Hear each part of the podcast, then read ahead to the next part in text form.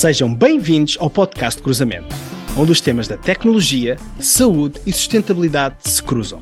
O meu nome é Daniel Gdelha e, como habitual, estou acompanhado pelo meu amigo e anfitrião, André Correia. Convidamos a subscrever a nossa newsletter em cruzamentopodcast.com. Olá e bem-vindos. Hoje temos como convidada Isabel Vaz, CEO do grupo Luz Saúde. Olá Isabel, seja muito bem-vinda. Olá, olá a todos, obrigada pelo convite, é um gosto. E Isabel, eh, começamos com a nossa habitual primeira pergunta. Para quem nos ouve e em 30 segundos, quem é a Isabel Vaz? Bom, a Isabel Vaz é a CEO do Grupo Luz Saúde, uh, o grupo que tive o privilégio de já há 23 anos uh, ter ajudado a fundar, com mais três colegas. Sou engenheira química, tenho um MBA pela Universidade Nova de Lisboa, fiz a minha carreira na McKinsey e depois da McKinsey dediquei a minha vida ao setor da saúde e ao Grupo Luz Saúde, desde então, com, e sou, portanto, uma engenheira hospitalar. Engenheira hospitalar, Isabel, e se calhar vamos aqui começar pela base, a formação que é tão importante para o futuro. Isabel, como estão as nossas faculdades, nomeadamente medicina, a preparar os médicos do futuro? E com o atual modelo de educação, como é que tu olhas para o futuro da prestação de cuidados de saúde? Obrigada, Daniel, pela pergunta. Ora bem, uh, deixa-me começar por dizer uh, qual é que é a minha opinião sobre o que é que os médicos têm que estar preparados para fazer face aos desafios do futuro. Ora bem, desde logo, e tal como no passado, a condição fundamental uh, dos médicos é, obviamente, serem bons médicos. Ou seja, as faculdades de medicina uh, e tudo o que rodeia o ecossistema da faculdade de medicina, já lá vamos mais à frente, tem que preparar tecnicamente muito bem os médicos, com sólidos conhecimentos de medicina, eh, as suas bases teóricas fundamentais, tal como nós na engenharia passamos os primeiros dois anos a aprender as bases da, engenharia, a matemática, a física, pronto, nos médicos uh, tem o, o, o correspondente. Mas isto não chega, obviamente, e já não chegava no passado, Uh, e agora ainda muito menos uh, uh, chega. E porquê? Hoje a medicina e os médicos lidam com uma enorme complexidade a vários níveis, desde logo a complexidade das próprias doenças, a complexidade do processo diagnóstico, a complexidade do processo e da decisão própria do tratamento e nos próprios workflows em que tudo isto se processa. Portanto, se quiseres, eu brinquei logo desde o início a dizer que sou uma engenheira hospitalar, porque na realidade uh, os médicos têm que saber trabalhar não só com as várias especialidades médicas, como têm que saber trabalhar com as várias profissões e não só as profissões de saúde, não é só os tradicionais enfermeiros ou técnicos de saúde, mas também tem que saber trabalhar com os engenheiros, com os gestores, ou seja, tudo isto hoje é um ecossistema bastante complexo e como se isso já não bastasse, eh, têm que lidar também com o, como eu costumo dizer, o dark side uh, de hoje de um, de um, consumidor de saúde uh, muito mais, obviamente, empowered pela, pela, pela sociedade de informação e que muitas vezes também resvala para o consumismo na saúde, resvala para o pensar que percebe medicina porque leu três ou quatro artigos no Dr. Google e por aí fora. E, portanto, é com tudo isto que os médicos hoje e os médicos do futuro têm que lidar. E tudo isto tem que ser também aprendido e tem que ser uh, feito nos ecossistemas, digamos, desde logo na faculdade. As faculdades portuguesas têm um grande problema, uh, contrariamente, por exemplo, às americanas, é que vivem muito isoladas. As escolas, mesmo quando estamos a falar de universidades, as escolas estão isoladas, enquanto quando tu chegas aos campos americanos, to todos estão lá, não é? As escolas de, de engenharia, as escolas médicas, vivem todos mesmo, muito no mesmo campus. E, portanto, muitas vezes é no ecossistema hospitalar que todos se encontram e, e, isso hoje é fundamental uh, para uns lifelong learners, que é o que devem ser os médicos e, aliás, todos nós uh, em todas as profissões. Um, e, portanto, eu acho que é um desafio magnífico, uh, não só para quem ensina, para quem gera hospitais e, obviamente, para os próprios médicos e todas as profissões. Eu acho que Paramount Partnership of the Future will be definitivamente engenheiros e médicos, mas também advogados, também gestores, todos aqueles que fazem parte, obviamente, do ecossistema, do ecossistema hospitalar e não só, também dos cuidados de proximidade. Eu diria que uma das especialidades mais tecnológicas no futuro vão ser justamente a medicina geral e familiar, e já, já poderíamos mais à frente, depois, se quiseres, desenvolver um bocadinho mais porque é que eu acho isto, vão ser talvez das especialidades mais tecnológicas, vai ser a medicina geral e familiar. E isso é um desafio magnífico, como é evidente, para eles e para nós. Isabel, e falaste, ou referiste várias vezes, ecossistema, uh, gostava de pegar um pouco aí, uh, e no setor da saúde tem havido muita pressão de, de todo o ecossistema, uh, os hospitais, as seguradoras, que acaba por aqui reduzir também as margens para todos. Por exemplo, o investimento ao CAPEX dedicado à tecnologia foi, foi, foi cortado. Como vês este desafio, ou se calhar uma oportunidade, quando se pensa neste tema à escala mundial? Uh, olha, uh, é evidente que, sobretudo até após dois anos de pandemia, uh, que vieram agravar uma situação já difícil, portanto, ou seja, hoje os sistemas de saúde, sejam eles privados, públicos, mistos, vivem um, um desafio gigante de sustentabilidade, porque cada vez, não ssó pela demografia, sobretudo nos países mais, enfim, ditos mais desenvolvidos, temos uma pressão enorme de, uma, de, uma, de uma demografia que tem, que tem levado também a precisarmos de mais cuidados de saúde, portanto, nomeadamente, cada vez as pessoas estão mais envelhecidas. Há também mais doenças, a Covid, aliás, é uma nova doença que entrou, digamos, na, em força e com grande espalhafato, digamos assim, no nosso, no, no nosso mundo. Como disse, as doenças também estão cada vez mais complexas e cada vez com medicina de precisão nós descobrimos mais variantes da mesma doença. Hoje, quando nós dizemos, por exemplo, no cancro, que há o cancro do pulmão, há vários cancros do pulmão, são várias doenças que estão debaixo de um chapéu chamado cancro do pulmão ou de qualquer outro cancro, portanto, ou seja, tem a ver com a tal medicina também de, de, de, de precisão e, e, e muito uh, potenciada também pela medicina computacional e a própria genética, e, e portanto, hoje o sistema de saúde já estava muito pressionado, eh, digamos, eh, quer sejam os orçamentos de Estado que configuram os seguros públicos, quer as seguradoras nos sistemas paralelos também de financiamento. A pandemia veio agravar isso ainda mais, porque não só trouxe uma nova doença, como foi uma doença que mandou parar todas as outras doenças. E hoje os sistemas, os sistemas públicos e privados estão com uma carga de doença brutal para, aquela, para, para além daquela que nós já sabíamos que tínhamos. Isso, obviamente, os recursos não são finitos, até se quisermos, eh, neste momento o mundo em geral eh, está também com outros problemas, nomeadamente eh, temos uma guerra na Europa, portanto há gasto muito dinheiro em orçamentos de defesa, que era uma coisa que a vossa geração, a minha própria geração, já não pensava que, isso, que estamos, nós vocacionados para, para a energia, para a sustentabilidade energética e de repente temos outra vez os orçamentos de Estado a terem que dar muito dinheiro para os orçamentos uh, uh, militares. E, portanto, obviamente a pressão é gigante. E tudo isto se passa ao mesmo tempo em que a tecnologia está a explodir uh, uh, e que é preciso gastar muito dinheiro e também de longo prazo uh, na transformação digital do setor da saúde, que tem um impacto gigante, não só nas operações hospitalares, mas nos próprios tratamentos de doença, da medicina computacional, na aplicação da inteligência artificial também para melhorar, melhorar processos de tratamento e também e, e diagnóstico, e, portanto é este balanceamento que temos que fazer entre o que é investimento de longo prazo e não esquecermos o longo prazo e prepararmos os sistemas de saúde para aquilo que a tecnologia hoje, já hoje nos permite fazer, mas ao mesmo tempo pressionados com todos os outros fatores questionarem muito os sistemas de saúde não, e não havendo, obviamente, dinheiro para tudo e tendo que ser feitas escolhas muito difíceis uh, para todos nós. Uh, aquilo que é importante, efetivamente, é neste balanceamento do curto com o médio e com o longo prazo, uh, nós sabemos gerir isto muitíssimo bem, para, obviamente, não comprometermos a sustentabilidade e um bem tão importante para a sociedade, que é evidentemente a saúde de todos nós, e essa pandemia provou alguma coisa, é que não há economia sem saúde e obviamente também não há saúde sem economia. E é este binómio uh, que nós, uh, responsavelmente, todos nós que somos atores uh, deste sistema, temos que, temos que estar muito, muito preparados e com uma enorme resiliência para, para, para tratar. E, e, resiliência é de facto a palavra tu falaste na pressão demográfica, falaste também no longo prazo, no médio e longo prazo, uh, na tecnologia. E se calhar um dos mecanismos que é muitas vezes falado como a forma de olhar os resultados em saúde é o chamado Value-Based Healthcare. Quer explicar aos nossos ouvintes o que é isto e como poderá mudar o paradigma da saúde, nomeadamente em Portugal e não só?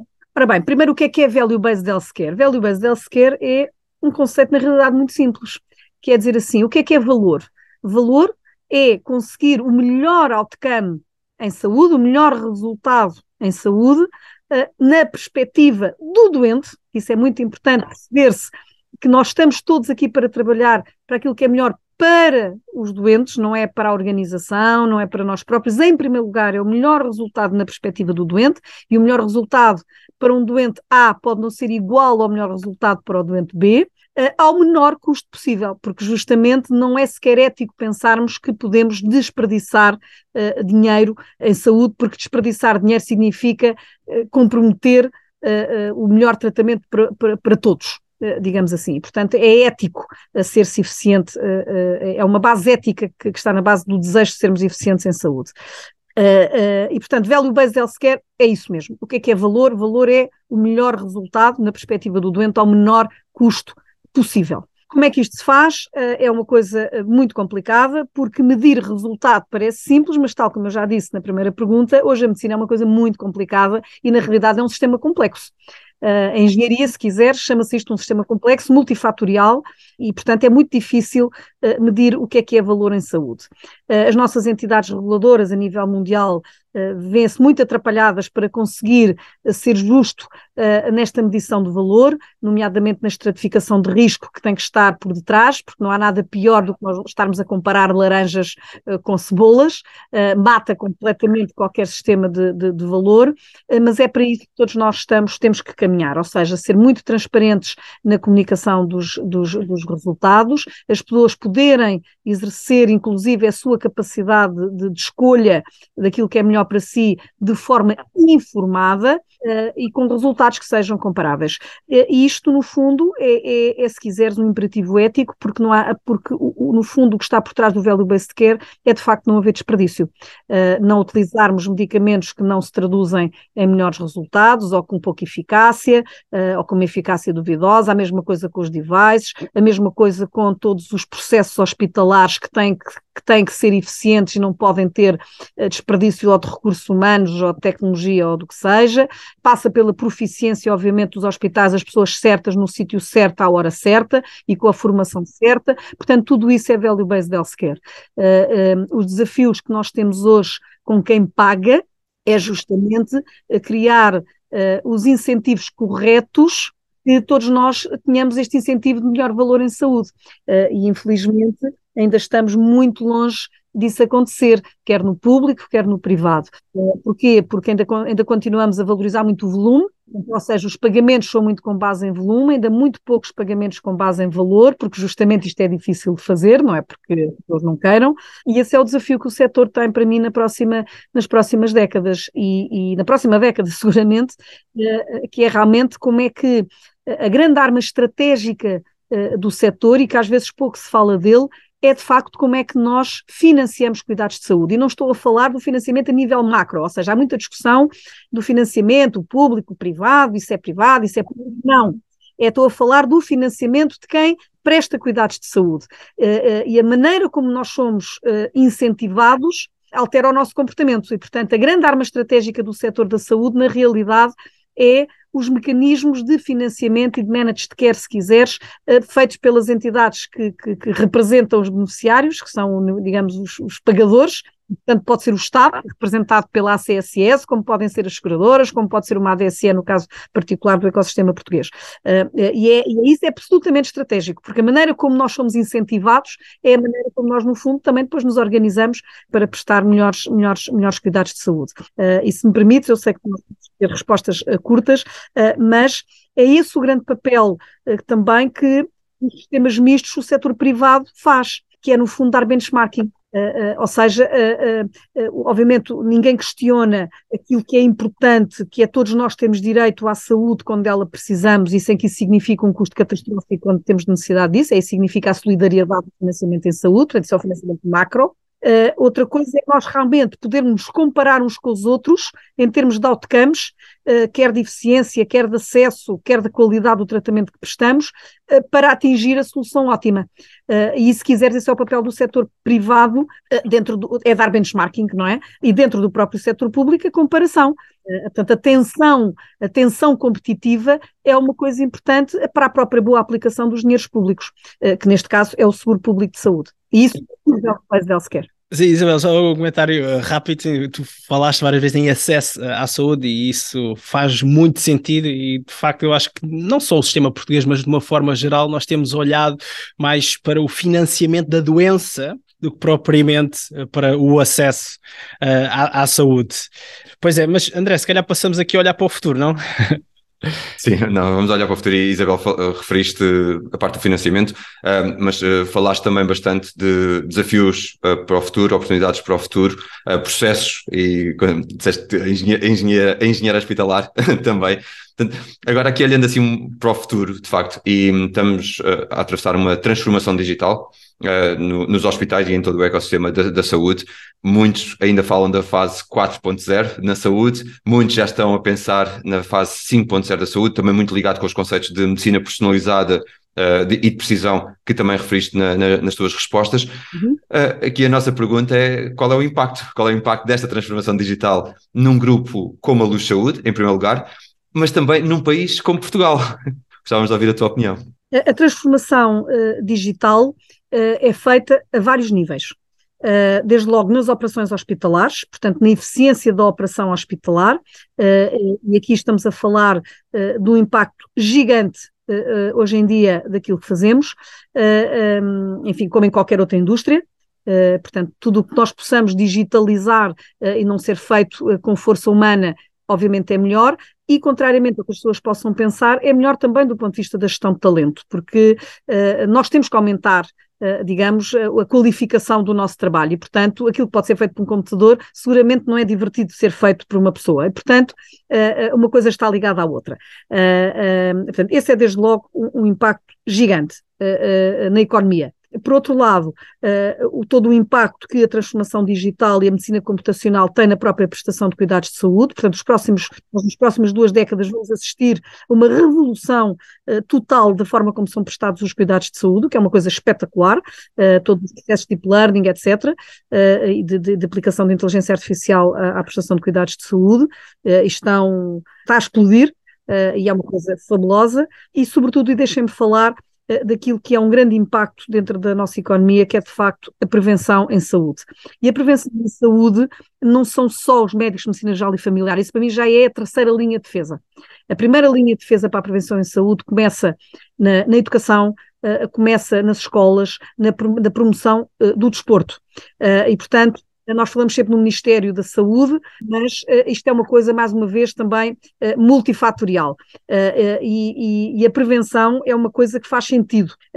e deixem-me dizer que o impacto, se quiseres, a nível mundial, e vamos falar só até do impacto na Europa, cada euro investido na melhoria da saúde dos nossos cidadãos na Europa pode resultar num benefício de 2,5 euros. Portanto, 1 um euro 2,5 euros. Não há melhor investimento que se possa fazer uh, uh, em todo o mundo. Portanto, o PIB europeu pode ser superior em cerca de 2,2 trilhões de euros em 2040, que é equivalente a um aumento adicional de meio ponto percentual ao ano até 2040 pelo investimento na prevenção. E significa cerca de 11 milhões de vidas salvas e um aumento da força de trabalho em 23 milhões de pessoas adicionais. Portanto, quando vocês me isto estou a falar na Europa, nem cheguei aos Estados Unidos. Os Estados Unidos ainda é superior porque a Europa tem níveis de saúde superiores aos Estados Unidos. Ok? Portanto, ou seja, a base europeia de qualidade em saúde é superior à americana. E, portanto, estão a ver, portanto, isto é um impacto gigante. Uh, e, e, o que estamos a falar é que atuar preventivamente de forma a, a não ficar doente é dois terços, representa dois terços da redução potencial da carga de doença que existe atualmente. Portanto, pensar em promoção, portanto, todas as nossas perspectivas de sustentabilidade, portanto, o ESG e aqui, se quiseres, portanto, o social, é claramente promover uh, a educação, promover a saúde pelo desporto. Quem tem boa cabeça e faz desporto, tipicamente são pessoas que ao longo da vida tendem a ser uh, uh, mais saudáveis e é isso que a sociedade tem que fazer como um todo. E isso não é, o, não é só o Ministério da Saúde. Quando nós chegamos à medicina geral e familiar, já é a terceira linha de defesa. A primeira linha de defesa é educação, desporto. E então, sim, senhora, sermos acompanhados por médicos de família, uh, que obviamente também uh, vai ter, como eu disse no início, uh, a tecnologia vai cair em cima da medicina geral e familiar, vai ser a especialidade mais gira de todos os tempos, justamente por causa do computacional e prever estes comportamentos. Deixem-me só dizer-vos uma coisa aos dois.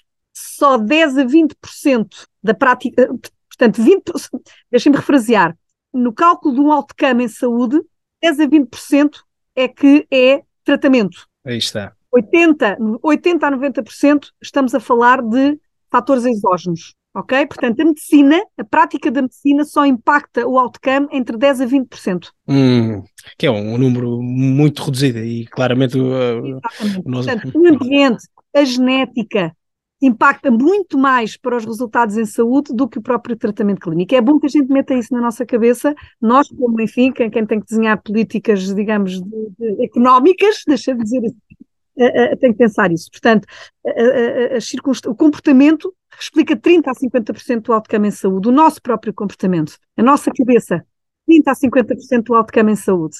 Uh, uh, e isso é que é, uh, efetivamente, quando vocês me perguntam o impacto da tecnologia, é tudo que a tecnologia impacta, todos estes fatores, tem de facto uma coisa gigante, é gigante na economia europeia. E não há melhor investimento do que este. E, enfim, estamos a viver momentos difíceis, em que muitos orçamentos estão a ser desviados para coisas que nós não gostamos. a única coisa, aliás, nós comentámos isso, a única coisa que eu vejo como positiva, se é que alguma coisa positiva pode vir da guerra, é que também há muita inovação, tipicamente nasce da parte militar. Uh, os militares são fundamentais ao longo. E, e queres elaborar um, um bocadinho mais sobre isso, Isabel? Uh, um, historicamente, isso é, vê-se aí uma correlação, queres elaborar um, um pouco mais sobre isso? Uh... É, porque, cara, os, os, os, militares são grandes operadores logísticos, antes de tudo. Uh, uh, Sim, como a vacina demonstrou em Portugal. Exatamente. Uh, e, e, e, portanto, muitas, muitas das inovações que vêm das próprias operações hospitalares vêm da engenharia militar.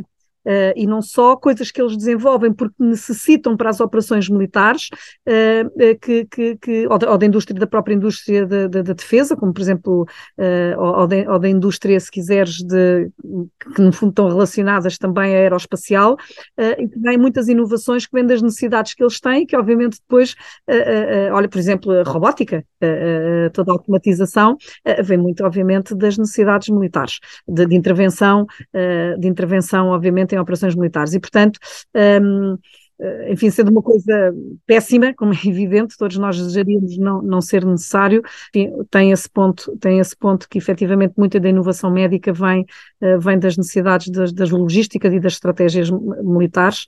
Uh, pronto, ao menos há uma coisa boa que venha, venha, que venha, que venha daí, um, um, e estou convencida que vamos assistir a, uma explosão gigante outra vez, também pelo investimento uh, indireto na área militar. Uh, enfim, que não se julgue estou obviamente a defender isso, mas uh, é evidente que é uma, é uma, das consequências, pelo menos historicamente, que, quem segue estas coisas com períodos de, de, de, de muitos anos sabe, sabe que é assim. Olha, Isabel, e agora desviar aqui um bocadinho a, a, conversa e não, não resistimos em falar de um termo que, que aplicaste numa das nossas conversas anteriores, digital. Uh, está muito relacionado com a, com a inovação e também, de certa forma, com, com todos esse, o, a tecnologia e a, e, e a inovação que vem de, desses conflitos. Mas digital, físico e digital.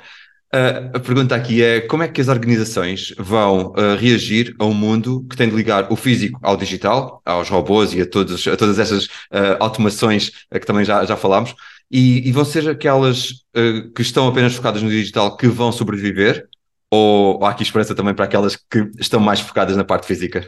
Eu acho que quem vai sobreviver, e mais uma vez obrigada pela super boa pergunta, eu acho que quem vai sobreviver são aqueles que conseguem fazer a harmonização do físico e do digital. A saúde é um setor espetacular. Uh, e no final do dia, no final do dia, mesmo depois de toda a tecnologia, de toda esta coisa espetacular que é o mundo em que vivemos hoje, capacidade tecnológica de, de, de, de aprendizagem artificial, etc., há uma coisa no final do dia que é a saúde. É um encontro entre alguém que precisa de cuidados alguém em quem essa pessoa confiou para lhe prestar cuidados. Podemos até discutir eh, se os robôs podem haver ser empáticos ou não uh, e desenvolver relações de de, de, de, confiança e de empatia, e hoje na, na, no cinema já existem, uh, enfim, a minha geração uh, que vem da, da, da, da, do Star Trek, etc., quer dizer, que não se lembra do, robozinho mais fofo do mundo, ou hoje em dia outros, outros exemplos que, temos no cinema em que realmente se percebe que os robôs conseguem desenvolver empatia, mas de facto há aqui uma parte importante que efetivamente é a relação médico-doente que continua a ser uma relação de confiança inviolável, ou que deve ser inviolável, uh, e que é a base do sistema de saúde. Portanto, os operadores, mais uma vez, isto é um tema de engenharia de processos, e os operadores, na minha opinião, que vão vencer são aqueles que articularem de forma harmoniosa as vantagens do digital e as vantagens do físico. Uh, ou seja, ao longo de um processo de diagnóstico e tratamento, ou de prevenção da doença, há momentos ideais para a intervenção daquilo que é tecnologia digital e há momentos ideais que é de intervenção, uh, obviamente, física do médico, o exame físico, o exame de confiança, a empatia, o toque, uh, uh, mas, mas, mas, sobretudo, aquilo que é o processo tradicional que continua a ser perene de como é que um médico efetivamente diagnostica e trata ou controla uma, uma doença. E, portanto, quem conseguir fazer isto nesta lógica, é para mim quem vai vencer no futuro. Portanto, os operadores só digitais nunca poderão, um, podem pertencer a outros ecossistemas, mas nunca serão um ecossistema isolado. Uh, porque terão sempre que pertencer a outro ecossistema. E quem também só faz, uh, quem optar também só por fazer físico, também vai sempre necessitar de incluir no seu ecossistema digital. Portanto, uh, os grandes operadores a nível mundial são aqueles que, que conseguirão integrar eh, de forma muito harmoniosa. E isto tem a ver, voltando à primeira pergunta, eh, médicos têm que perceber isto. Uh, uh, e é isto que eles têm que começar a aprender na faculdade. Vai, vão existir médicos que, inclusive, se vão só dedicar, e é fundamental, a todas estas startups que estão a fazer o chamado feature engineering e o deep learning e que precisam do conhecimento médico. Uh, portanto, ou seja, não há boa inteligência artificial sem médicos por trás a ajudarem na construção dos modelos todos dados. Há disciplinas hoje absolutamente fundamentais, que é tudo o que tem a ver com ética de dados, porque se implementarmos os modelos eticamente mal e com dados errados, vão aparecer algoritmos errados. Portanto, a ética digital é hoje uma disciplina que os médicos também vão ter que aprender, e todos nós, e os engenheiros também. e, portanto, é todo este, é toda esta, os vencedores no futuro próximo vão ser aqueles que sabem trabalhar em equipa. Portanto, uh, uh, não são equipas médicas, mas em equipas realmente interdisciplinares que vão ter que trabalhar juntas. Uh, e se quiseres, é, é, é, aquilo que eu gosto de fazer, é, é, aquilo eu hoje quando entro no nosso hospital, e não, enfim, não quero aqui fazer publicidade, mas é tu veres um ecossistema em que tens engenheiros, tens médicos, tens gestores, tens enfermeiros, tens, todo o pessoal administrativo e tudo isto é um ecossistema que tem que trabalhar em equipe. E quando um falha, falham todos podem uns falhar, as falhas de uns podem ter menos importância ou menos impacto no resultado final, mas falham. Uh, uh, uh, e, é, e, é, esta compreensão desta, desta multi desta multicomplexidade, se queres, desta multi, ser multifatorial o sucesso final, e dependente de facto de trabalhar em equipa, que todos nós vamos ter que aprender. Uh, quer os médicos, quer nós engenheiros, quer os gestores, e é isso é que é a beleza do setor da saúde, é que estamos completamente interdependentes, físico, digital e interdisciplinarmente. Um, e isso é a parte bonita deste setor. É, ser líder neste setor é uma liderança persuasão, é uma liderança de, de, de, de, trabalho em equipa, de conseguir que todos olhem na mesma direção, não é uma, não é uma, não é uma, não é uma liderança diretiva, não é uma, não é uma liderança, é uma liderança de persuasão, é uma liderança de pôr todos a olhar na mesma direção. Uh, e isso é que vai ser o futuro. Então aqui o digital a trazer os superpoderes a, to a, todos dentro do ecossistema da saúde. Exatamente. Exatamente. e, Exatamente. Isabela, eu não, não, resisto a fazer uma referência também para a nossa audiência, a quantidade de vezes tu referiste ecossistema e de facto a fluidez que existe cada vez mais no nosso mundo e é, é importantíssima. E, e, nós quando falamos em ecossistema, vem-nos também à cabeça a palavra sustentabilidade e tocar aqui num ponto que é também importante para nós, o ESG, que referiste há bocado, Environmental, Social and Governance. Um, e se calhar, Isabel, uh, como é que tu olhas para a sustentabilidade de um ponto de vista vista de saúde, ou seja, o que é que vocês têm feito uh, no Grupo Luz Saúde para ter maior impacto uh, na sustentabilidade? E lá está, não apenas a questão ambiental, mas o tal S que falavas há pouco. Pronto, como falámos há pouco, a saúde tem de facto este impacto gigante na economia que eu há bocadinho referi, uh, se quiseres é, é, é social, Uh, portanto, ou seja, o grande impacto que o setor da saúde, que vale entre 10% a 15% nos Estados Unidos, 20% uh, da, da, da, riqueza, portanto, do GDP, uh, do PIB, perdão, é, é, é, gigante, portanto, é um, é um setor que tem um impacto gigante, e eu já referi aqui, na Europa, o que é que isso significa? Meio ponto percentual acima daquilo que está expectável hoje, se o fizermos. nós, no Grupo Luz Saúde, a nossa humilde, muito humilde dimensão, trabalhamos muito na área da prevenção, no desporto, nós somos completamente vidrados em levar o desporto às escolas, ajudar escolas, inclusive menos, eh, mais carenciadas, a, a levar de facto à cabeça dos miúdos o desporto. Somos, somos serviços médicos oficiais de vários clubes, obviamente só se fala normalmente das equipas de futebol, mas nós trabalhamos, por exemplo, no caso do Benfica, trabalhamos com todos os atletas a todos os níveis, portanto, nós acreditamos que parte da sustentabilidade vem muito do desporto portanto, tudo o que vem, eh, porque o desporto, desporto é cabeça, é tola. Hum. E, e, portanto, campeões de cabeça. E campeões de cabeça são campeões em tudo na vida.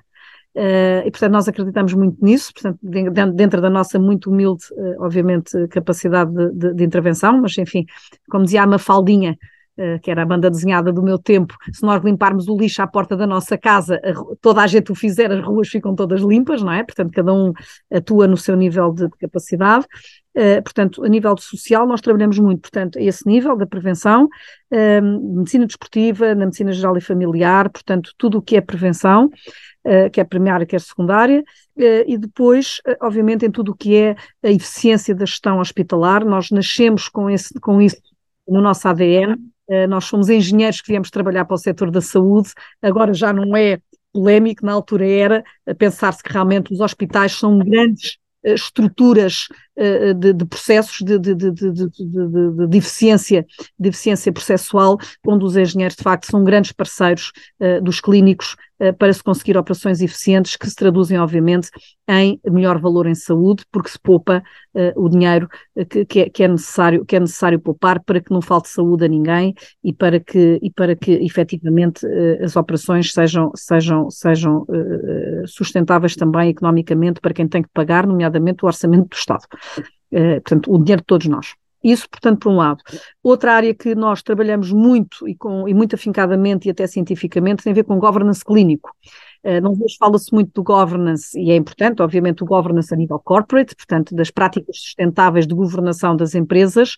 Uh, nós, além de, obviamente, temos que, temos que o fazer também, aplicamos muito as lógicas de governance corporativo à governação clínica para, de facto, uh, com impacto na melhoria uh, da, da, dos outcomes também. Portanto, toda devolver uh, aos clínicos, de facto, a liderança, de, e isto em termos do value based healthcare, a liderança de como é que efetivamente os doentes devem ser tratados uh, uh, de ter as estruturas corretas de governação uh, dentro dos hospitais, quem, quem, é que faz o quê, os privilégios de cada médico, de como é que os serviços se articulam, de como é que se trabalham em equipa, vem, é, se quiseres, é o primeiro grande passo do Value Based Healthcare, é de facto como é que nós fazemos processos hospitalares corretos com uma governação correta. Portanto, tudo o que é governance clínico para nós é uma área que nós apostamos de forma gigante para que efetivamente também contribu possamos contribuir dessa forma para, eh, para o desenvolvimento da medicina,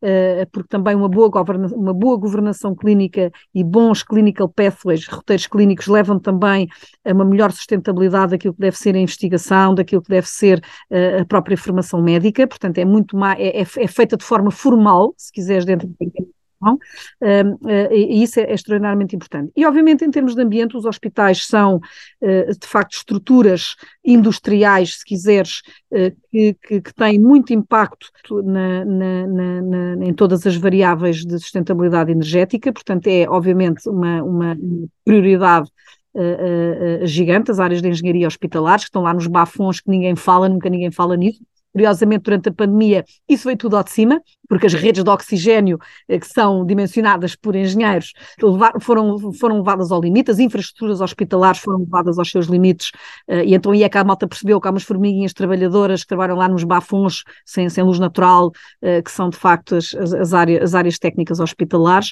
e que representam a sustentabilidade, obviamente, também, também do sistema e que são representadas no E, no e de, de, aqui de, do ESG. e, portanto, todas essas áreas, os nossos edifícios nomeadamente o Hospital da Luz, é, enfim, porque foi feito de raiz eh, já por duas vezes, não é?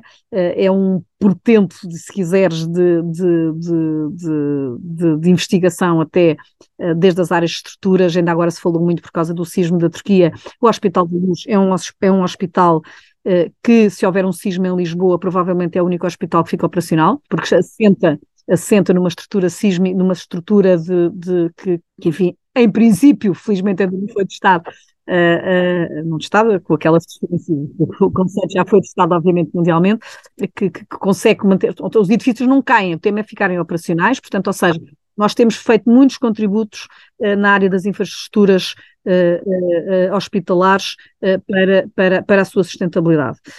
e até repito aqui, se me permitem, vi esta semana a propósito do sismo da Turquia, o lamento, e, e eu percebo completamente como é que novos hospitais, nomeadamente o novo que está previsto, que é o Central, eh, como é que efetivamente já não foi desenhado com essa, eh, com essa ótica de futuro. Porque efetivamente, se acontecer um sismo em Lisboa, as estruturas hospitalares vão falhar e, e, um sismo daquela, daquela dimensão.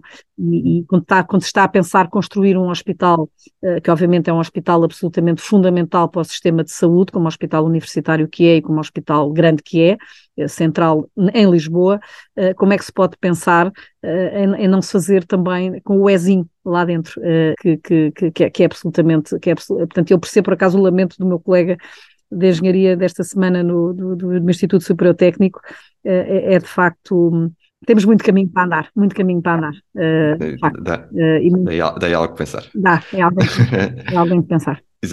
Isabela, a conversa está, está a ser excelente. Tínhamos aqui muitas mais perguntas, mas estamos conscientes também do, do tempo. Um, aqui para, para terminar, nesta terceira série, uh, e acho que durante a nossa conversa vamos abordando também muitos destes temas, uh, abordamos a tecnologia, a saúde e a sustentabilidade. Uh, deste muitos exemplos ao longo da nossa conversa, uh, vamos pedir se calhar mais uns para terminar. E olhando para estes três elementos, para estes três pilares, o que achas que, como sociedade, estamos a fazer hoje uh, e que terá efeitos positivos ou negativos no futuro? Vamos lá ver, eu acho que nós hoje, um, ehm, Portugal neste momento está caindo uma pandemia gigante em cima nos últimos dois anos. E eu acho que ainda estamos a lamber as feridas, todos nós estamos todos a lamber as feridas. Acho que temos muito para fazer. Uh, e como eu disse, no grande pilar que é a prevenção, e que não é só saúde, estou a falar educação, estou a falar desporto, uh, uh, acho que há muito para fazer, acho que está quase tudo por fazer. Fizemos muito, mas temos muito para fazer. Mais uma vez ligado à tecnologia, a tecnologia está aí para nos ajudar ok? E estou a falar na educação desde miúdos, bem como na educação, na própria educação universitária, na construção dos campos universitários, etc. Portanto, nesta, eh, acho que temos muito para fazer aí, depois de lambermos as feridas adequadamente, mas temos que, alguns de nós têm que, uns têm que estar a lamber as feridas e a, e a, e a resolver estes problemas, outros têm que estar a pensar futuro. Um, até são equipas diferentes. Essa é uma. Portanto, prevenção, prevenção, prevenção e a seguir ainda prevenção. E vai claramente tornar os sistemas sustentáveis. Não há outra maneira parece um clichê, parece, aliás, tipicamente quando alguém diz isto é vilipendiado na nossa sociedade, já vi vários ministros e ex-ministros e responsáveis de saúde serem uh, insultados quando dizem uma verdade lá para Alice que é nós temos que evitar ficar doentes, mas é que temos mesmo, mas é que temos mesmo. Isso nas, nas, suas várias dimensões, não é, Isabel? Não é só uma gripe, é, estamos a falar das várias dimensões. Não, todas exatamente, as dimensões, exatamente. mental, a, a, a, nossa saúde física, a, a, nossa, a nossa saúde social, portanto, que está ligado, obviamente. Portanto, a saúde não é só o tratamento de uma doença, é todo o bem-estar físico e social eh, que temos que ter como sociedade. E isso, como eu disse, tem aquele impacto gigante eh, de muitos milhões de vidas salvas na Europa e uma força de trabalho superior, estamos todos a queixar da falta de talento, mas deixamos morrer 23 milhões de pessoas cheias de talento porque não estamos a fazer isto bem. Portanto, isso é, para mim é um ponto absolutamente fundamental. Em relação a Portugal em particular, eu acho que temos que dar passos de gigante uh, na construção de um sistema de saúde coerente. Uh, não podemos, uh, o setor privado e o setor público não podem estar de costas voltadas, não podem estar sempre a ser armas de arremesso políticos, porque isso não resolve nada e nós que não somos políticos e estamos no setor temos que ter a grandeza eh, de espírito e a grandeza de caráter para conseguirmos fazer o nosso trabalho, apesar de toda essa arma de arremesso político não interessa nada e fazermos todos o nosso trabalho. E acho que até o fazemos bem. Acho que as pessoas no terreno, quando precisam de colaborar, colaboram. Eh, mas obviamente é preciso estratégia uh, por cima. E essa estratégia eu acho que tem que ser trabalhada porque o setor privado tem o seu, tem o seu papel, o setor público, obviamente, tem um papel gigante e absolutamente preponderante, mas precisa do setor privado. Portanto, esse, esse passo estratégico está, está por dar em Portugal. E até, inclusive, eu acho que agora demos passos para trás, nomeadamente com o tema das parcerias público-privadas, foram dados passos para trás. Uh, mas não faz mal, isto o caminho faz caminhando, agora é preciso é ter noção que é preciso fazer esse caminho. Estratégico, é um caminho estratégico que eu estou, que eu estou a falar. E pronto, e, acho, e obviamente todo o tema da aplicação da, da bem dos fundos que aí temos à nossa disposição e que sejam aplicados de facto na estratégia de longo prazo e de futuro na transformação digital a todos os níveis do setor e que esse dinheiro não seja aplicado em resolver problemas operacionais que não são, que não são de estratégia, ok? São táticas, não são estratégias e, portanto, isso é que é os desejos, se quiseres, aquilo que faço para, para todos nós, uh, num momento obviamente muito difícil para quem governa, em que uh, tem que esticar, tem que esticar o dinheiro para muita coisa que é necessária e, e, obviamente é difícil fazer, fazer escolhas, mas eh, enfim, eh, é para isso que, eh, que cá estamos todos, não é? E temos, uns têm mais responsabilidades do que outros, e eu assumo como uma pessoa com, enfim, estando à frente de um grupo que, que obviamente tem um milhão e meio de clientes, para mais não para menos, e que nos procura, obviamente, tem responsabilidades gigantes também neste, neste setor e em Portugal. E, portanto, é esse o desafio que tenho para mim própria e que penso que todos nós trabalhamos neste magnífico, neste magnífico setor, temos todos que ter consciência disso e, e, acho que temos, e acho que aliás temos. Sim, Isabel, e estás também aqui com este episódio e fazer, dar mais um contributo também para a literacia de, dos portugueses nestas várias áreas. Nós queremos agradecer novamente o teu tempo e a tua disponibilidade. Hoje estivemos como convidada e temos ainda Isabel Vaz, CEO do Grupo Luz Saúde, que partilhou connosco vários conceitos, desde Value-Based Healthcare, Digital, também falámos da importância da formação e duas palavras que me ficaram: uh, prevenção, prevenção, prevenção, ecossistemas, ecossistemas, ecossistemas. Uh, mesmo a última pergunta, Isabel: caso os nossos ouvintes queiram saber mais sobre ti, onde é que te podem encontrar online? Olha, eu não existo nas redes sociais, já viste? Mas podem me encontrar no meu e-mail, okay. no meu WhatsApp, isabel.vaz.luxaude.pt. Uh, eh, podem me encontrar, obviamente, através de todas as estruturas uh, do Grupo Luz Saúde. Uh, e, enfim, naquilo que eu puder uh, contribuir, uh, como digo sempre, de forma muito humilde dentro à nossa, à nossa dimensão, estamos cá e sempre com motivação para fazer melhor. E, portanto, todos aqueles que tiverem os mesmos tipos de valores, estamos cá para, para ter ideias e para, e para avançar. Isabel, muito obrigado, foi uma, uma excelente conversa. Quanto a nós, podem também encontrar-nos no nosso website e redes sociais como LinkedIn, YouTube, Twitter e agora também no Instagram. Convidamos finalmente a subscrever a newsletter do podcast Cruzamento para estarem sempre a par das últimas, das últimas conversas, como esta magnífica conversa que tivemos hoje. Assim, despeço-me. Muito obrigado a todos os que nos ouviram e viram e até à próxima conversa. Até breve. Até breve. Obrigada.